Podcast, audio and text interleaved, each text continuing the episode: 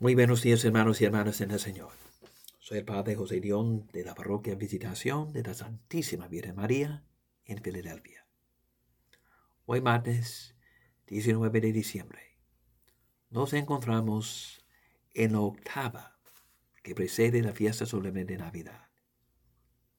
Durante la octava seguimos los acontecimientos que precedieron el nacimiento del Señor primero en el Evangelio de San Mateo y después, hoy, pasamos a lo que nos dice San Lucas. Aparece en el primer episodio del drama la figura del arcángel Gabriel.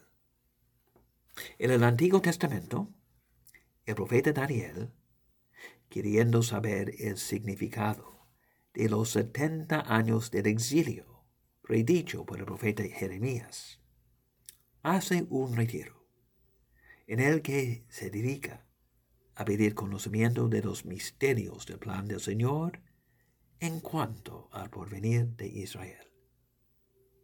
En aquel entonces se le apareció a él el arcángel Gabriel como el perito en materia de este plan. Le explica a Daniel lo que tiene que pasar en estas palabras. Daniel, he venido en este momento para que entiendas todo con claridad. Tan pronto como empezaste a orar, Dios contestó tu oración. He venido a decírtelo, porque tú eres muy apreciado. Presta pues atención a mis palabras, para que entiendas la visión. Setenta semanas han sido decretadas para que tu pueblo y tu santa ciudad pongan fin a sus transgresiones y pecados. Pidan perdón por su maldad. Establezcan para siempre la justicia. Seguen la visión y la profecía y consagren el lugar santísimo.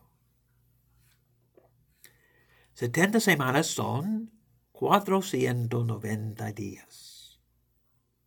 El periodo predicho por el arcángel, comienza a ejecutarse con su aparición a Zacarías en el templo en el Evangelio de hoy. El arcángel anuncia lo que Dios hará. Pero Zacarías, el sacerdote, es lento para creer, citando el obstáculo para la realización del plan. La vejez de él y su esposa Isabel no entiende todavía que para Dios no hay nada imposible. ¿Qué más? Ha sido un prodigio hecho por Dios a través de la historia de Israel. Si nosotros contamos los 490 días, comenzando con este episodio, veremos que en el sexto mes del embarazo de Isabel, el mismo arcángel se aparece a María, anunciando la propuesta de Dios.